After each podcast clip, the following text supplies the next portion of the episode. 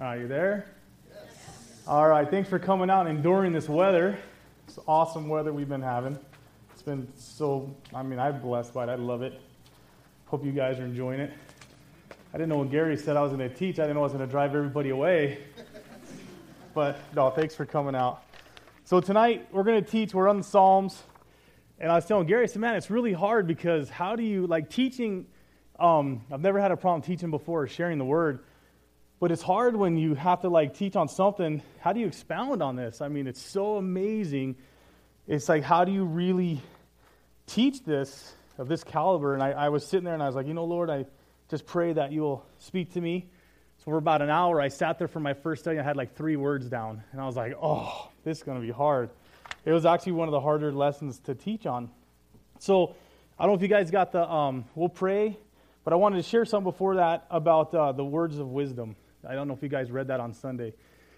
But I, I, didn't really know what to write, and I was like, you know, this came to me that the author of Psalms 119 is definitely a man that's known great trouble.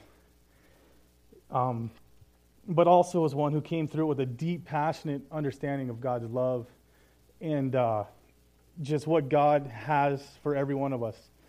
And uh, we are all oppressed by things of this world, we're all oppressed by things of life. And the Psalms really goes in on how to break that oppression because God really does have a, a plan for us. And, uh, and that's why I put in Jeremiah 29, verse 11 For I know the plans I have for you, declares the Lord plans to prosper you, not to harm you, plans to give you hope and a future.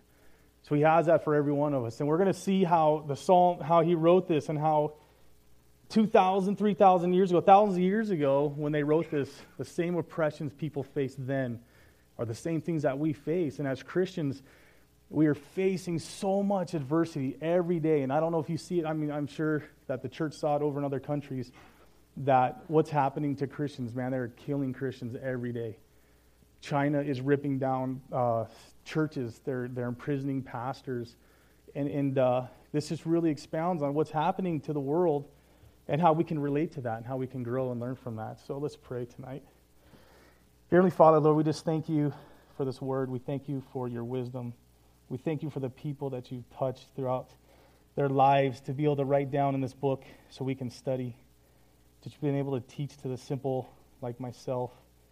And I just pray, Father God, that you will just use me as a vessel to teach your message tonight to share with the body in this church so that we can have an understanding, so that we can have just victory we thank you, Father. We love you. We pray for everyone that they're traveling, that you keep them safe, and when we leave, that you keep us safe. And for the people that weren't able to make it, we pray, Father, for them. We praise you in Jesus' name. Amen. so his love for the Word of God is just, it's just throughout the whole psalm, this 119. His love, it just goes, as you read through, he talks in like 119.11, right? says that your word I've hidden in my heart so I might not sin against you. He had this love, and, and, and so hopefully tonight we'll kind of learn how to have that kind of love. We see it over again in 15, 16. It was in chapter 23, 34, 44, verse 47, 55, and 60. It just goes on and on. His love for God. And tonight I hope, I want to teach it a little different, um, the Psalms tonight. So hopefully that we can have a little bit different understanding. Um, and have a little bit more passion for the word. And uh, when you travel around the country and you see things differently, you kind of learn to have a little bit more passion for the word. And so hopefully tonight, I just want you to have the word hidden in your heart. And uh, trying to expand on this was hard, so I hope that it, it kind of makes sense. I want you to have a new understanding and why it's so important, why the Word of God and why this Old Testament is so important, especially in our society today. Because a lot of times we say, oh man, the Old Testament doesn't really pertain to us, and we kind of overlook it. And uh, I'm going to go over how that's happening every day. So I just want to let you know how honored I am to be able to teach tonight and be up here. So when Zeke said he wanted to have us teach, I was really excited. I was like, man, this is awesome. I love to teach. And then he's like, we're going to teach on Psalms 119. I was like, oh, oh, I kind of got a little nervous. And so whenever Zeke asked, he's like, I've been praying for you guys. Would you teach? I was like, yeah. So he's like, all right. So he gets the schedule down. He texts it out to everybody. And this is how it works with Zeke all right, guys, I'm going to send you out. What do you want to teach on? So I, I pick my phone up. I'm like, oh, awesome, right on. Then I get another text. Oh, sorry, Tyson, you took too long. Here's your verses. I looked kind of like the minion on Despicable Me. I was like, what? Like, how'd that work? I didn't even get to my phone yet. Terry probably knows the same thing, huh? But, but what's funny is, you know, I started looking these verses and looking at this, and uh, it's like the other guys that were up here. It's, it's really what God put in my heart and in my life, and I didn't really know it at the time. And I was reading through this. I'm like, how am I going to make this work? I don't understand. I was like, Lord, teach me, help me, because I don't even know where to start. I'm not anywhere near any caliber of teacher that's in this word. So I started to dig deep and I started to really study and really pray. And God started opening up these verses in the word. And it's like, this is what He really called me to teach on. So it's just kind of crazy how that works. So the, uh, I want to kind of explain to you what's happening and why this is so important to us. I was reading a story as I was doing my study, and this pastor, he's a chairman for a pulpit committee from this huge church. It's this new church, and uh, they're looking, they were looking for a new pastor. And uh, they started interviewing these top tier pastors. You know, you see these mega churches all over, they got coffee shops now. I went to a graduation a couple months ago at this one church, and they had ATM machines to like do your tithe. It was crazy. I was like, whoa, man. I mean, you walk up there, you're like, whoop, throw your debit card, done. I mean, it's so like just state of the art. It's like, wow, this is cool. And then I was reading this story and I was like, wow, maybe it's not so cool. As he started interviewing these top tier candidates, um, he came to discover a discerning fact that um, none of them that he interviewed, they preached from the Old Testament. This is a mega church that these people are top tier candidates and you know, they got the PhD, the SSD, all these different titles behind their name. They went to these, you know, sophisticated colleges, and yet they don't teach out of the Old Testament. So he was like, Why is that? That was one of the questions. And I was like, Yeah, why is that? You know? I was like, You know, today's Christians, we don't really read and we don't have an understanding. But what's amazing was we sit here and really plug in how, how much relevance this has to us every day especially right now with what we're going through as Christians. 75, almost 75% of our Bible is made up of the Old Testament. It's amazing. But yet, as Christians, we're not reading it. And right now, in our day, in our time, in our society, it's so important that we read and we learn and understand this. And uh, I mean, I'm really thankful that I go to a church, you know, where our leadership is really, you know, wanting to teach the whole Word of God, not just bits and pieces. So we're really, truly blessed here in our little, you know, Calvary Chapel feeling, how blessed we really are. And I was starting to think, I said, man, why is it they don't teach? And then I start to, th- I was really, this came to me because it was a quote that I never lost through my whole, like I, I heard this quote when I was a kid, and it just always stuck with me. It says, if you tell a big enough lie and you tell it frequently enough, it becomes a truth. You don't know if you know who said that. But that was Adolf Hitler. He said that. If you tell a big enough lie and you tell it frequently enough, it'll become the truth. And unfortunately, that's what's happening. That's what's being taught all over our country. That's what's being taught all over the world. And we see that you don't, this is some of the things you probably heard. Oh, you don't need the Old Testament. Oh, that's old, man. That, that pertains to people thousands of years ago. That doesn't pertain to us. Um, we hear, like, the Bible, eh, it's not really accurate. The Bible doesn't make sense. You know, it's not real. You hear this. And then the other one, oh, you got to know Hebrew. If you really want to understand the Bible, you got to know Hebrew. You got to read the old scriptures, the old text. And they, you know, that was for them thousands of years ago. And then now they're telling you, oh, you can get to heaven. You can get to heaven. You don't need that nonsense. God loves everybody. You hear that everywhere. Oh, God loves everybody. Don't worry about it. There's no hell. I mean, that's just a lot of a little bit of what we hear every single day. But what's sad about that is that's kind of becoming the truth now, because that's what a lot of Christians are believing. So I thought that as they were interviewing these pastors, I thought that was really sad. It really was sad to me. So I hope that, hopefully, this will give you a little bit different understanding, kind of a different approach that I'm taking today. So we'll start reading. We're going to read today Psalms 119. We're starting in uh, verses 21, and we're going to verse 36. I'm sorry, 121 to 136. All right, so it says, I have done justice and righteousness. Do not let leave me to my oppressors. Be surety for your servant for good. Do not let the proud oppress me. My eyes fail from seeking your salvation and your righteous word. Deal with your servant according to your mercy and teach me your statutes. I am your servant. give me understanding, that I may know your testimonies. It is time for you to act, O Lord, for they have regarded your law as void. Therefore, I love your commandments more than gold, yes, than fine gold. Therefore, all your precepts concerning all things I consider to be right. I hate every false way. Your testimonies are wonderful, therefore, my soul keeps them. The entrance of your word gives light, it gives understanding to the simple. I opened my mouth and panted, for I longed for your commandments. Look upon me and be merciful to me, as your custom is towards those who love your name. Direct my steps by your word, and let no iniquity have dominion over me. Redeem me from the oppressions of man, that I may keep your precepts. Make your face shine upon your servant, and teach me your statutes. He said, Rivers of water run down my eyes because men do not keep your law. So he, he definitely had a lot of hardship and he understood things that I was like, wow, man, this is really profound. I don't even know how to expand on that. But if we look in 121, he says, Do not lead me to my oppressor. An oppressor is considered a group of people that oppress, right? It could be a dictator. Um, they said it could be a slave driver, a tyrant. And that's what we're seeing every day happening all over the world. And he wrote this thousands of years ago. This is what he was going through that the Word of God, people were considering his, his Word as void, and he was being oppressed. He He's, Do not leave me to my oppressors. Do not let me suffer persecution at the hand of my oppressors. Be surety for your servant for good. Do not let the proud oppress me.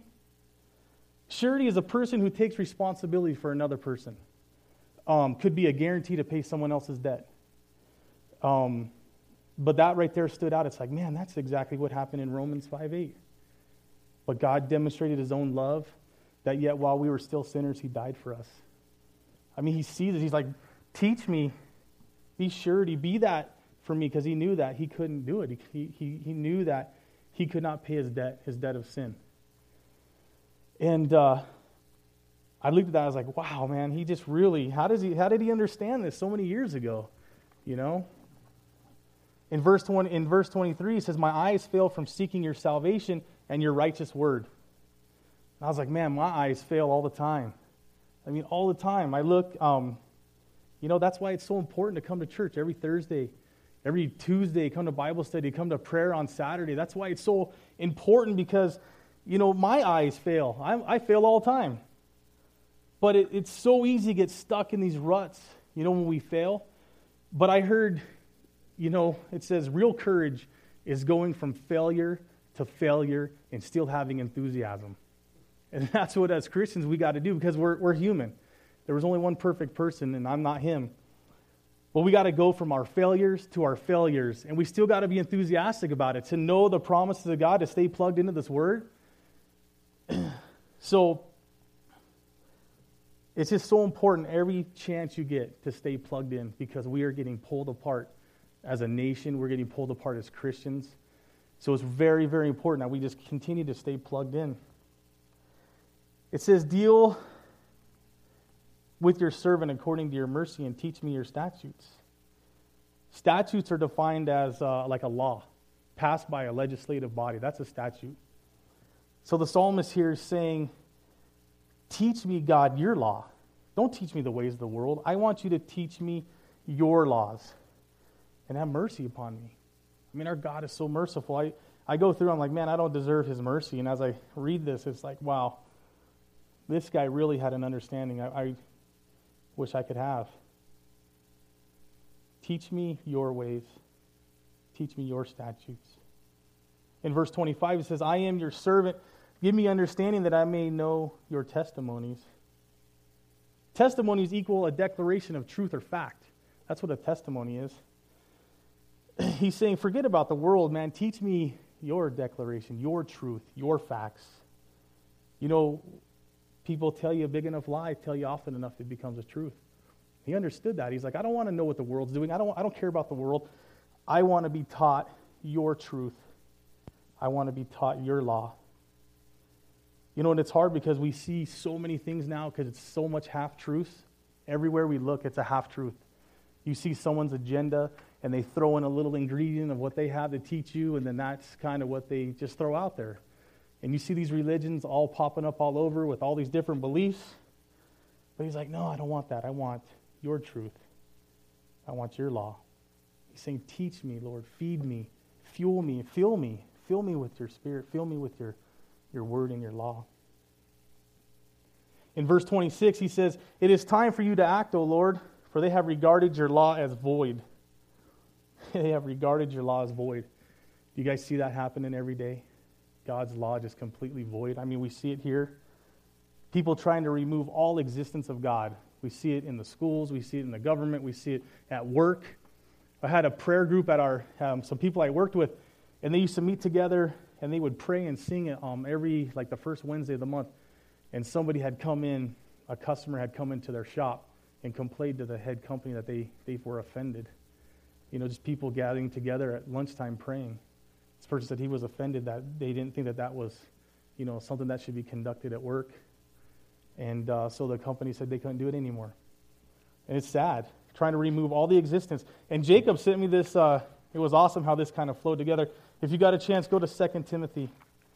We're going to read verse 3. It was funny, I was going through this, and Jacob sent this over. I was like, man, that's so perfect to what is being taught right here. 2 Timothy chapter 3, verse 13. And we're going to read all the way to 17. It says, But evil men and impostors will grow worse and worse, deceiving and be, being deceived. But as for you, continue in the things which you have learned and be assured of knowing from who you have learned them, and that from childhood you have known the Holy Scriptures, which are able to make you wise for salvation through faith which is in Christ Jesus. All Scripture is given by inspiration of God and is profitable for doctrine, for reproof, for correction, for instruction in righteousness. The man of God may be complete through uh, thoroughly equipping for every good work. And that's crazy how this, written thousands of years ago, is the same thing here. That men are evil, right? They're going to continue to deceive you and do evil things. And he knew this. People see saying that they're looking at God's law as void. It's something that just continues to happen. That's why it's so important to stay plugged in, to keep coming every Thursday if you can, to keep coming every Sunday. and then if we look in 27, this is where it started to hit me as a, as a Christian, as a person. In verse 27, it says, Therefore I love your commandments more than gold, yes, than fine gold. And I was like, how can anybody love God's commandments more than gold? Especially in today's age, right? Everything is about money, everything's about status and power and what do you have, what do you drive, where do you live, what kind of purse do you have, what kind of wallet do you have, you know? And so I was like, how, how do you have a love for God more than gold? we see he, he, it's not the first time he talked about it. He said in verse 14, he talked about it. In verse 47, he talked about it. In verse 72, he talked about it. And now in verse 27, he's bringing it up again. How you can have more love for God than even gold.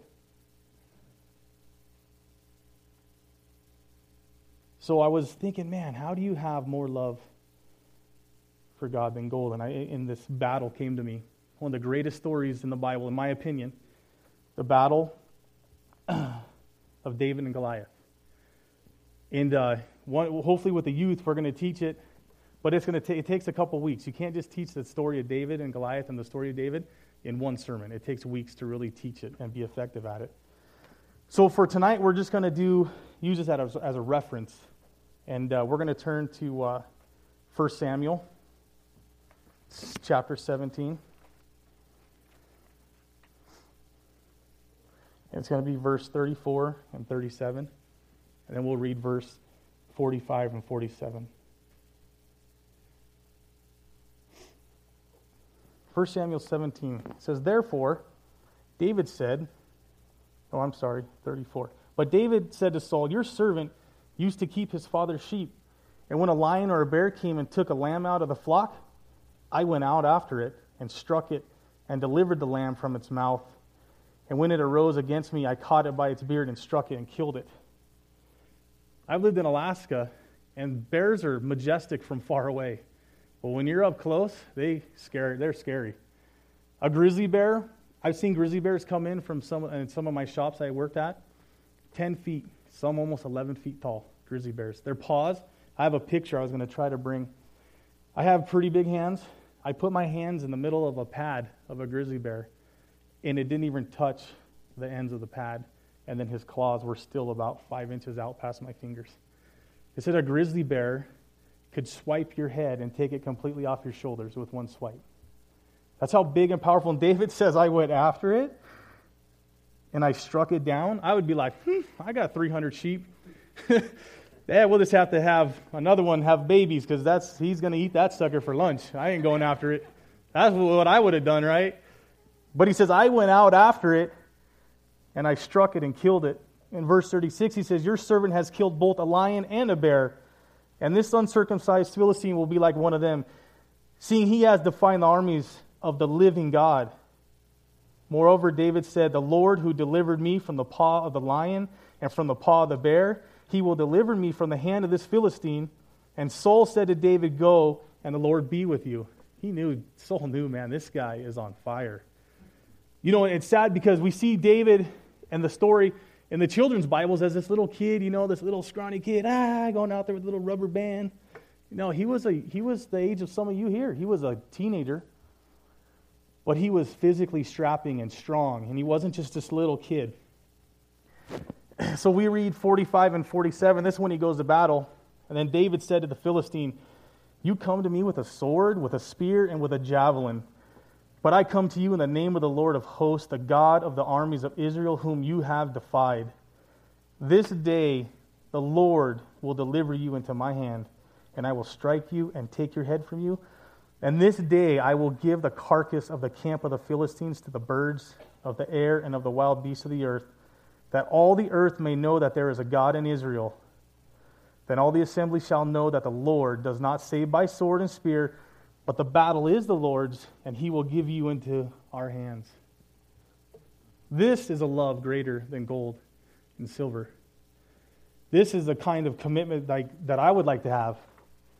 The Lord was more real to David than the giant. The Lord was more real to David than Mr. Loudmouth, the Philistine, right? He stood out there and he cursed at him and he yelled at him for weeks and days. Goliath was over nine feet, two inches tall. He had never lost a battle up until this point ever. He was the strongest man in the Philistine army. And when David got there, they said there was over 30,000 Jews that were afraid, 30,000 Jews that were scared, that were frightened. But God was more real to David than the giant. He was so confident that, that God would deliver him. I was like, wow, that is awesome. That's the kind of love I want to have for the Lord. That's how we can serve the Lord and say, I love your commandments more than gold when He becomes that real to us. And we only get that way by continuing to read, continuing to grow. I shared a, a story with the youth last week.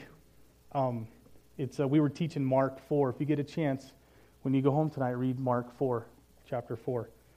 It's the parable of the sower and how we are to bear fruit as Christians.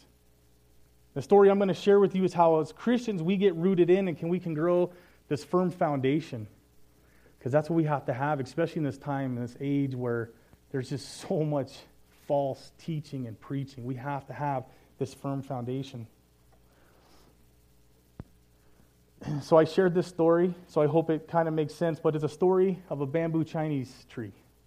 All right? We, we shared this last week. And what's crazy about it is you plant this little seed and nothing happens. So the first year you watered it, you fertilized it, you, you, you made sure it got fertilizer and sunlight, and nothing happens. You're like, wow. So the next year you come by, second year, you water it, you fertilize it, you nurture it, you take care of it, and nothing happens. It still doesn't grow.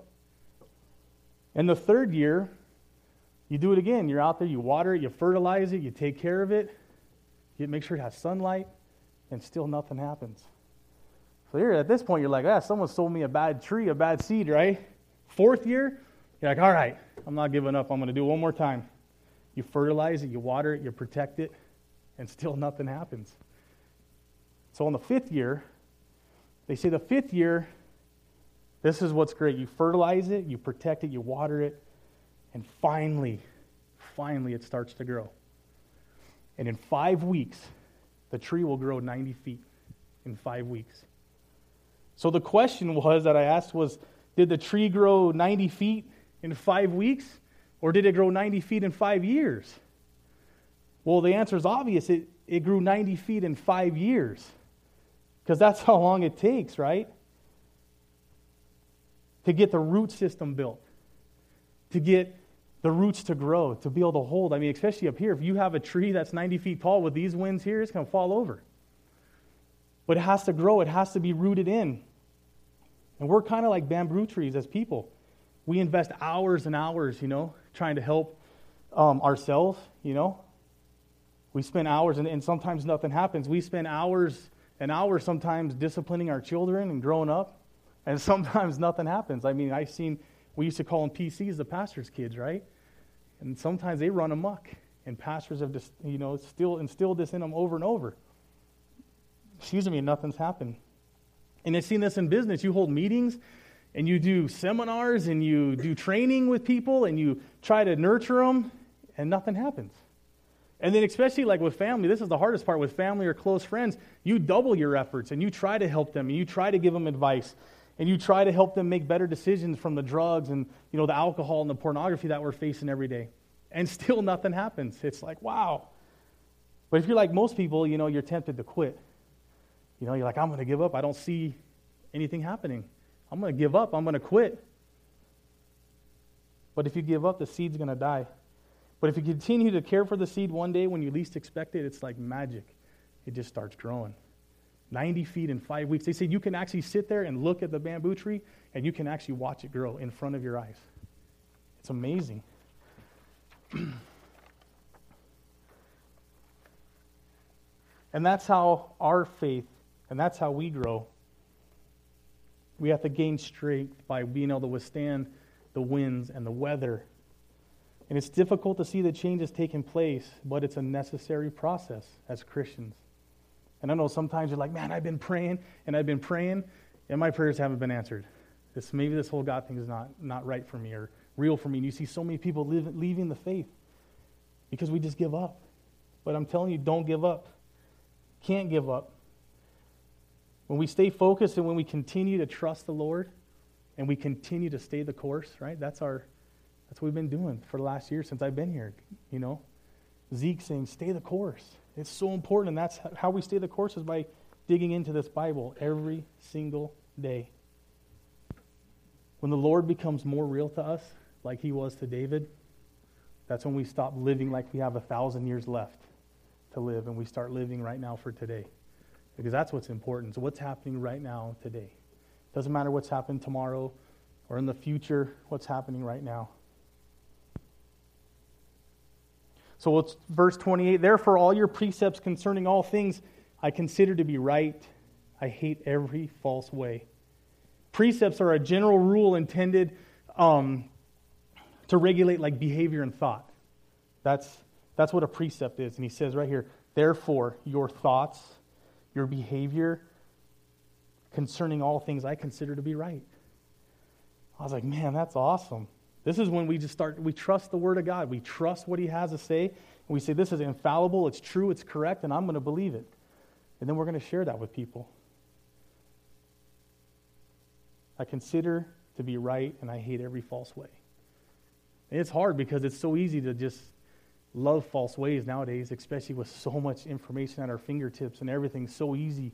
Information highway. You know, we got TVs and internets and cell phones, and we have things that you can get you whatever you want, whenever you want it. So I just encourage you to hate every false way. 29 and 30, your testimonies are wonderful, therefore my soul keeps them. The entrance of your word gives light, it gives understanding to the simple. It gives understanding to the simple. That's what I love about it because I'm simple. I'm simple minded. We are learning with the kids in Mark 4, right? Jesus had to teach us parables, and he says, I got to teach these people simple, simple form. You know? Like at the men's, in the men's meeting, I told you guys, I didn't graduate college. I barely graduated high school. Right? I'm simple. I'm simple minded. I'm not the smartest guy on the block, definitely not the sharpest tool in the shed. I was an outstanding student, though, because I spent most of my time outstanding in the hall. But, you know, I had to wake some people up as good. But, you know, that's the outstanding student I was. I barely graduated.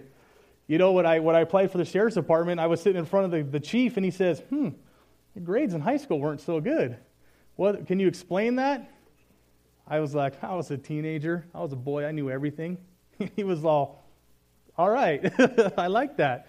I got no excuse. I was a kid. I was, I was a moron. all right? But he teaches us in simple. If you get home, read, read Mark 4. He has to teach us because we're simple. But the problem is that we put so much, we twist everything that the, that the word says, and we don't have to. If we just sit here and read it and pray about it, God will start revealing things to us. It's crazy. I was telling Erica, I was doing a new Bible study. I said, I read, it was a totally different verse and a totally different chapter. I said, I've read this verse, I don't know, maybe 20 times. And I said, I never understood it until today. It was like 4.30 in the morning. I was, I was doing my Bible study. I was, I was praying, you know, I was like, man, Lord, help me with my Bible study. I want to make sure I just keep learning the word. I was like, I never, ever saw that in that, in that verse ever before until now. And that's how he works. He starts revealing it to you. The more you read it, the more you stay plugged in. so we'll read verse 31. It says, I opened my mouth and panted, for I longed for your commandments. And I was like, man, I have a, a German shepherd at home. And she's like, oh, faithful, man. This dog is cool.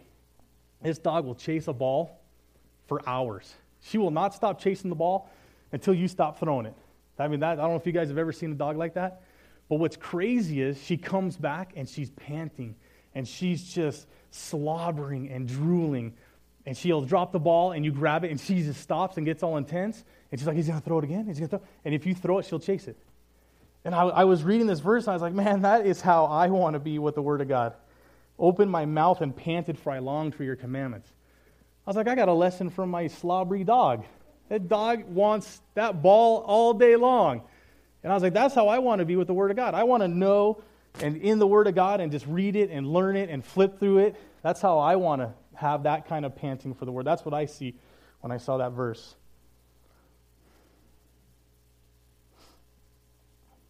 Just wanting, longing for His commandments.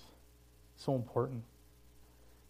So we go one, uh, verse 1 through 3. Look upon me and be merciful to me as your custom is towards those who love your name.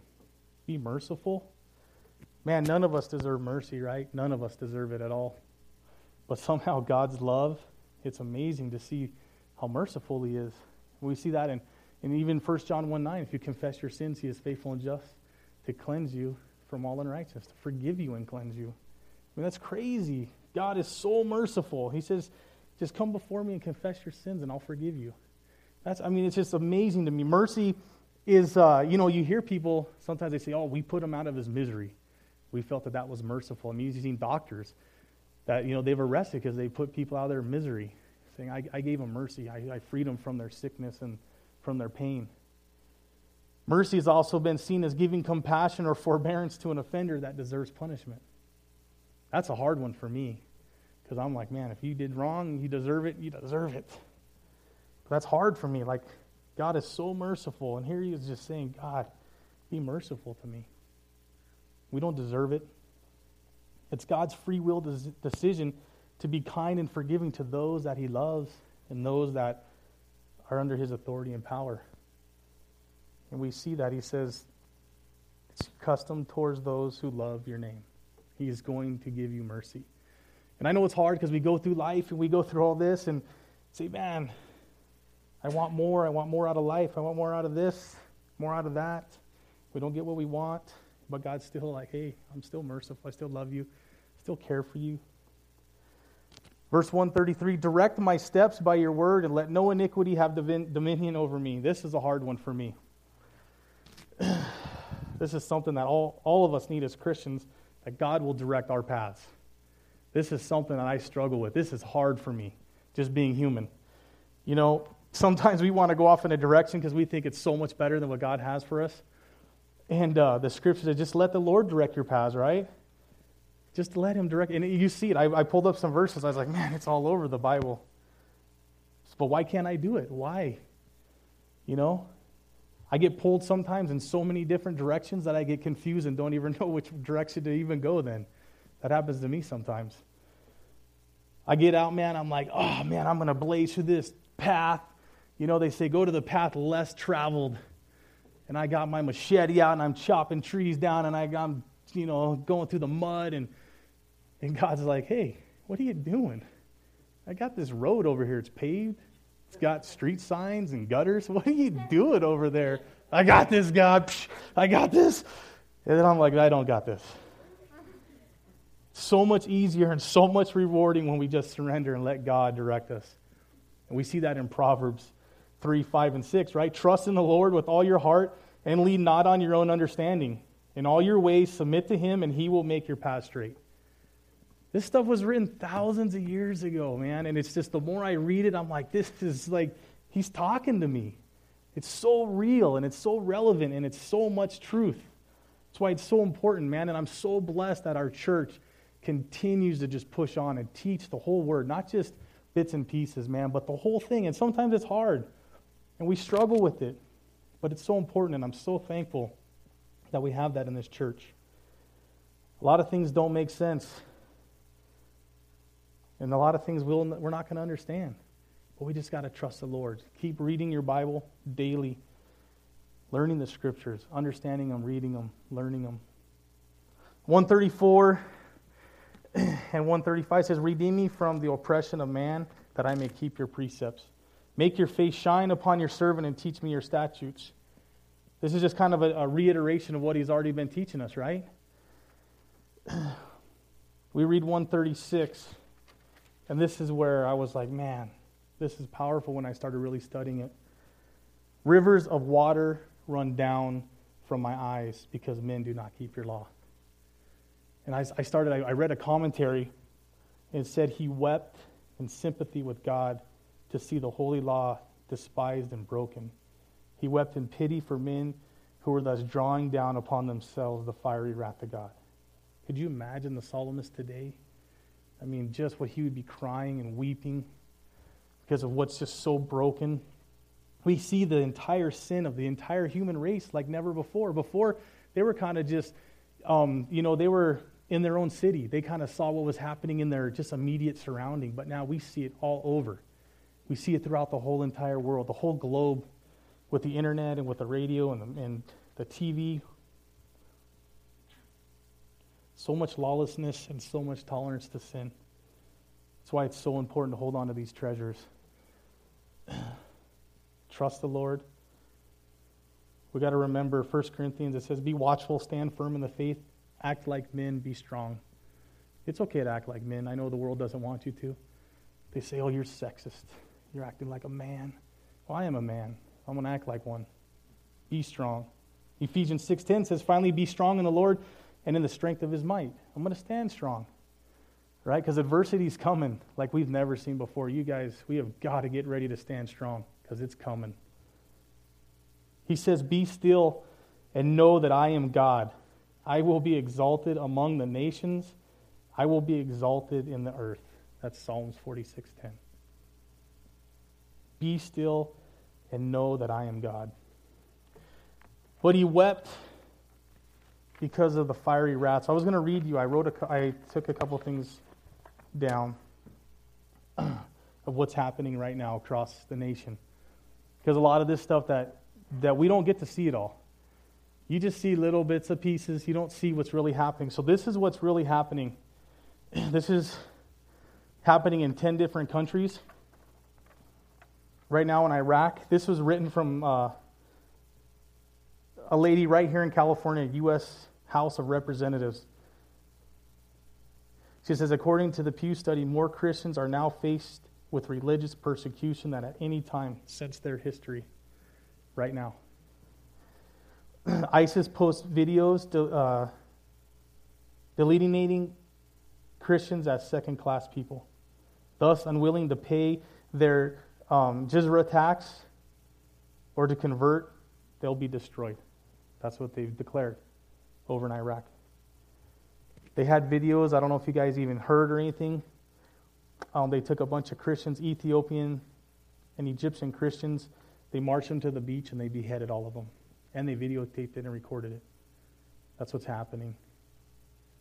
That's why it's so important to stand strong in this faith, to understand the Bible, to read the whole thing, not just a little bit, but to dig in. In Kenya, right now, they said uh, that they've killed over 2,000 Christians year to date for just 2015, just for being Christian. In India, it isn't just Muslims that are killing Christians, the Hindus. In India, they regularly conduct violent attacks against Christians and churches. This is one example that was posted in a news agency of EFI. India has reportedly attacked Christians in their country. There was over 200 of them that attacked this church. 200 Hindus came in and burned it down to the ground and beat up the Christians just for being Christians. It took place on June 14th. In Pakistan, on Sunday, May 24th, a Christian man was burnt to death because he threw some newspapers in a fire to keep warm, and it had uh, some Muslim writing about their God. They burned him to death because they said that he desecrated Allah. In China, yesterday, they declared over 2,000 churches' crosses had to be pulled down. They demolished churches to the ground and they started imprisoning pastors. That's what's happening over there. In Nepal, they made it illegal. This is actually in their constitution now, which is a Hindu, and Nepal is a big Hindu nation. That in their new constitution, it was drafted that they were to ban anyone converting to Christianity. That is what they put in their law in their country now. It is illegal. Churches cannot be registered as a legal body and cannot buy property. They're not allowed. And we sit there and we think, oh, it's never going to happen here. It's not going to happen here, but it's happening. Up in Seattle, up by the Space Needle, the KMO TV reporter videotaped a group of gay and lesbian activists beating up two Christian pastors. This was in Seattle, Washington, not too long ago, just for going out there with their signs to protest. They beat them up. They have it on video. It's happening and it's coming here. So psalmist says, I wept. Rivers of water ran down my face. That happened thousands of years ago. It's happening today. This Bible is more relevant and more real to us right now. So I hope that uh, I hope that that made sense. it was hard, man. This is the hardest study I've ever had to do. Psalms, you know, is the hardest study ever. It's really hard to expound on, you know, this stuff. And it's like, wow. So I hope that this touched your hearts. So let's pray. Dearly Father, Lord, we thank you for your love. We thank you for your mercy and your kindness. We thank you, Lord, for never giving up on us. And we thank you for your instructions that you continue to give to us over and over. We love you, Lord. We thank you for everything that you do for us. And we just ask that you protect everyone here as they go home. Keep them safe, Lord. And I pray that they will hide your word in their heart, Lord.